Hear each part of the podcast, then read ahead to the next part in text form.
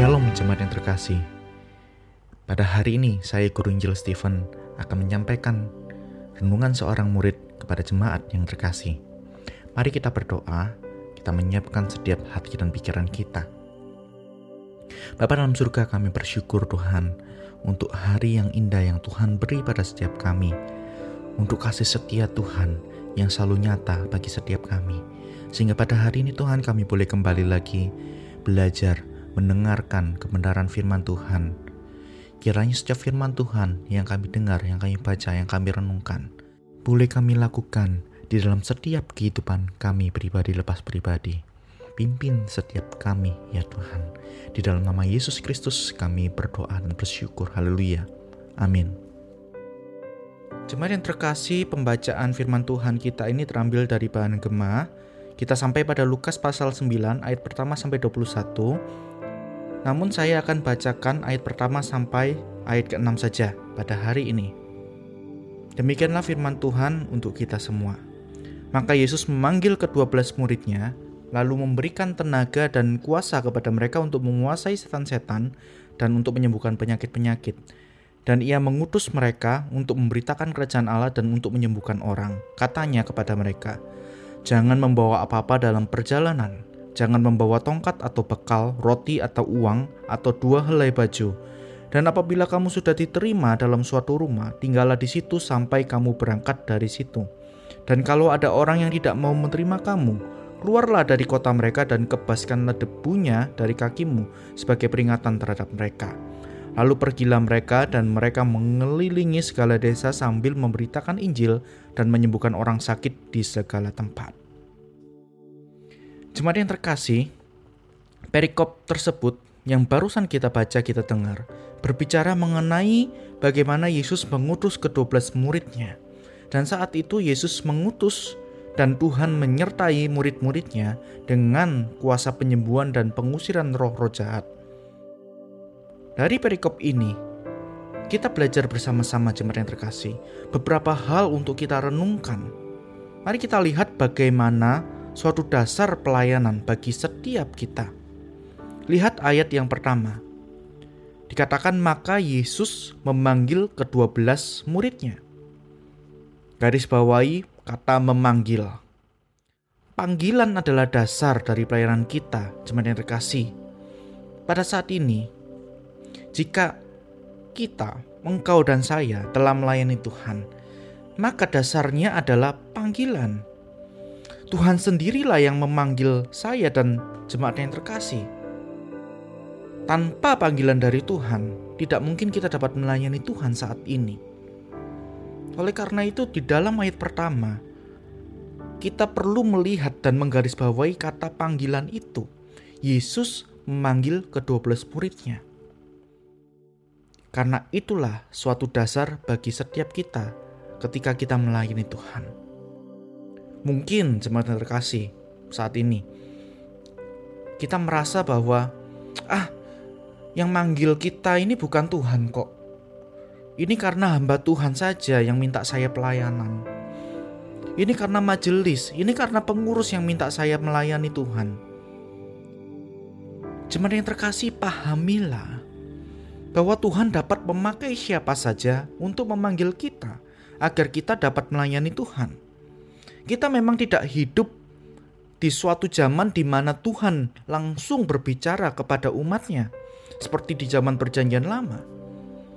Oleh karena itu, bagaimana kita dapat tahu Tuhan memanggil kita untuk melayaninya di zaman ini? Jawabannya adalah ada banyak cara Tuhan dapat memanggil kita. Jadi jangan pernah berpikir begini jemaatnya terkasih.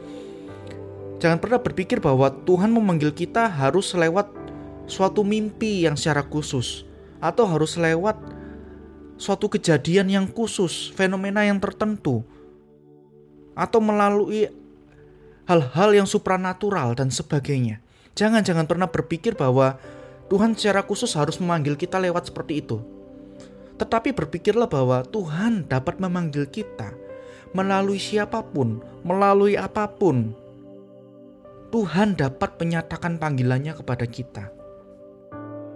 Jika ada seseorang, entah itu hamba Tuhan, majelis, pengurus, panitia, siapa pun itu, pernah mengajak jemaat yang terkasih untuk melayani Tuhan, maka jangan ragu, jangan tolak panggilan itu, karena Tuhan juga dapat memakai mereka untuk memanggil kita. Yang kedua yang untuk kita renungkan bersama-sama jemaat terkasih. Di dalam panggilan Tuhan kepada kita, ada suatu tugas yang Tuhan kehendaki untuk kita lakukan. Kita lihat bersama-sama di ayat yang tadi kita baca, kita dengar. Kita lihat para murid, tugas apa yang Tuhan Yesus kehendaki. Tuhan Yesus menghendaki agar mereka memberitakan Injil dan menyembuhkan orang. Dari hal tersebut, jemaat terkasih, kita juga dapat merenungkan bersama-sama tugas apa yang Tuhan kehendaki untuk kita kerjakan. Mungkin kita bingung saat ini, tugas apa ya? Tuhan kasih saya tugas apa ya? Oleh karena itu mari kita lihat selanjutnya. Ketika Tuhan memberikan tugas, maka Tuhan juga memberikan penyertaannya kepada setiap murid-muridnya. Para murid dikatakan mereka dimampukan dan diberi kuasa untuk mengusir roh jahat dan melakukan penyembuhan. Karena tugasnya apa? Mereka diberikan tugas untuk memberitakan Injil dan untuk menyembuhkan orang-orang.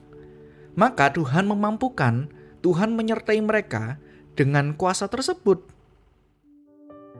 Nah, di sini kita bisa melihat bersama-sama jemaat yang terkasih, bahwa ketika Tuhan memberikan tugas kepada kita, maka kita pun juga akan dimampukan oleh Tuhan dan kita disertai Tuhan untuk dapat melakukan setiap tugas-tugasnya.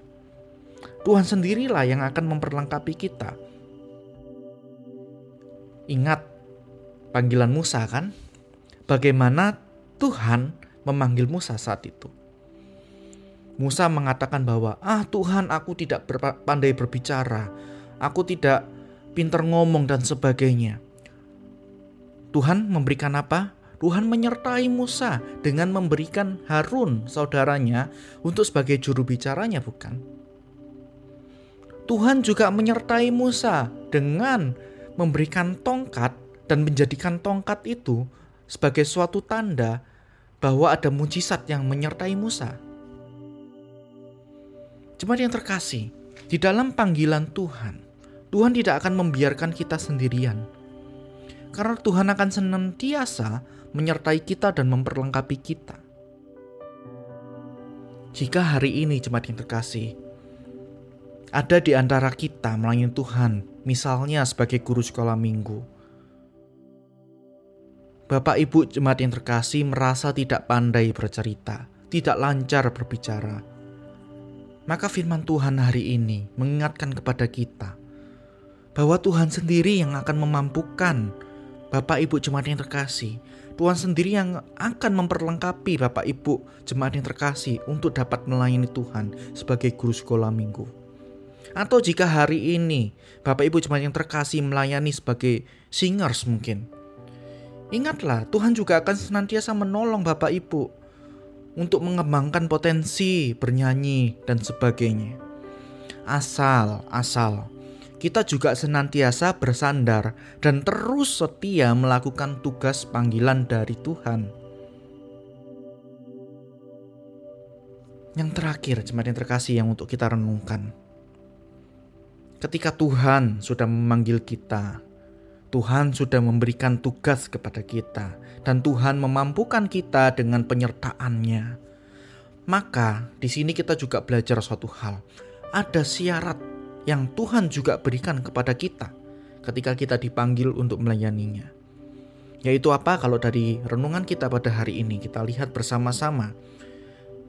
Tuhan meminta kita dengan syarat bahwa agar kita terus fokus kepada pelayanan kita.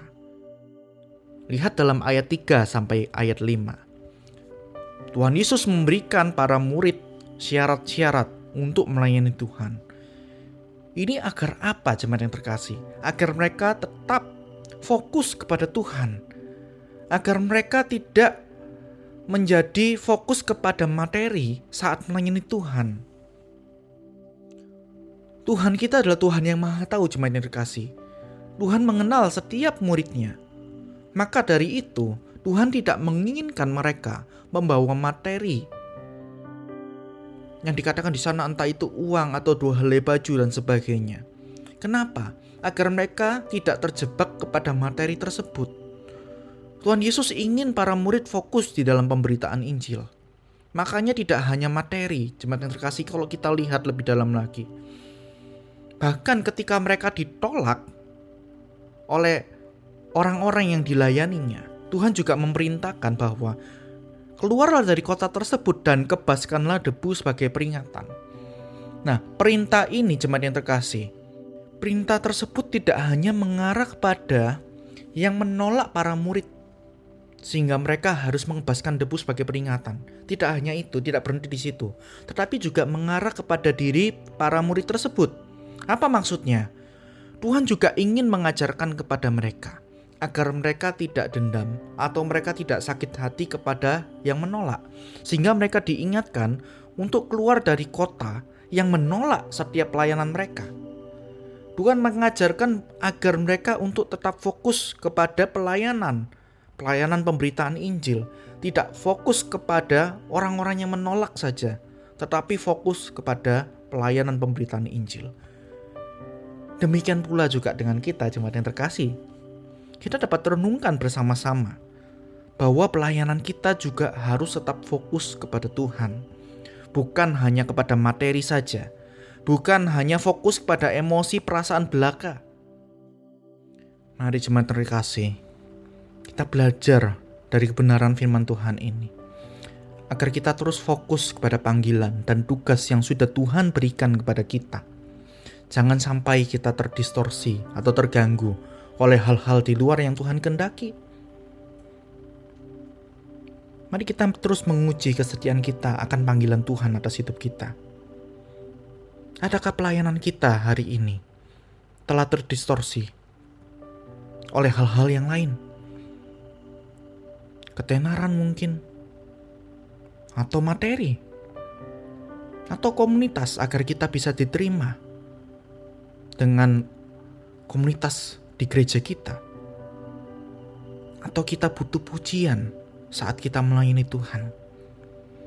Mari kita terus uji hal-hal tersebut agar kita terus setia di hadapan Tuhan dan berfokus kepada panggilan yang sudah Tuhan berikan pada setiap kita. Mari kita berdoa. Tuhan Yesus tolong setiap kami Tuhan pada hari ini agar kami terus memandang kepada Tuhan memandang kepada panggilan yang sudah Tuhan percayakan pada setiap kami, sehingga setiap kami Tuhan saat melayani Tuhan terus memprioritaskan Tuhan, terus fokus kepada tujuan yang sudah Tuhan tetapkan pada setiap kami. Ajari setiap kami Tuhan untuk menjadi pelaku-pelaku kebenaran firman Tuhan, sehingga firman Tuhan yang kami dengar dan kami renungkan hari ini tidak menjadi sia-sia. Di dalam nama Tuhan Yesus Kristus kami berdoa dan syukur haleluya. Amin. Tuhan Yesus memberkati kita semua. Selamat beraktivitas.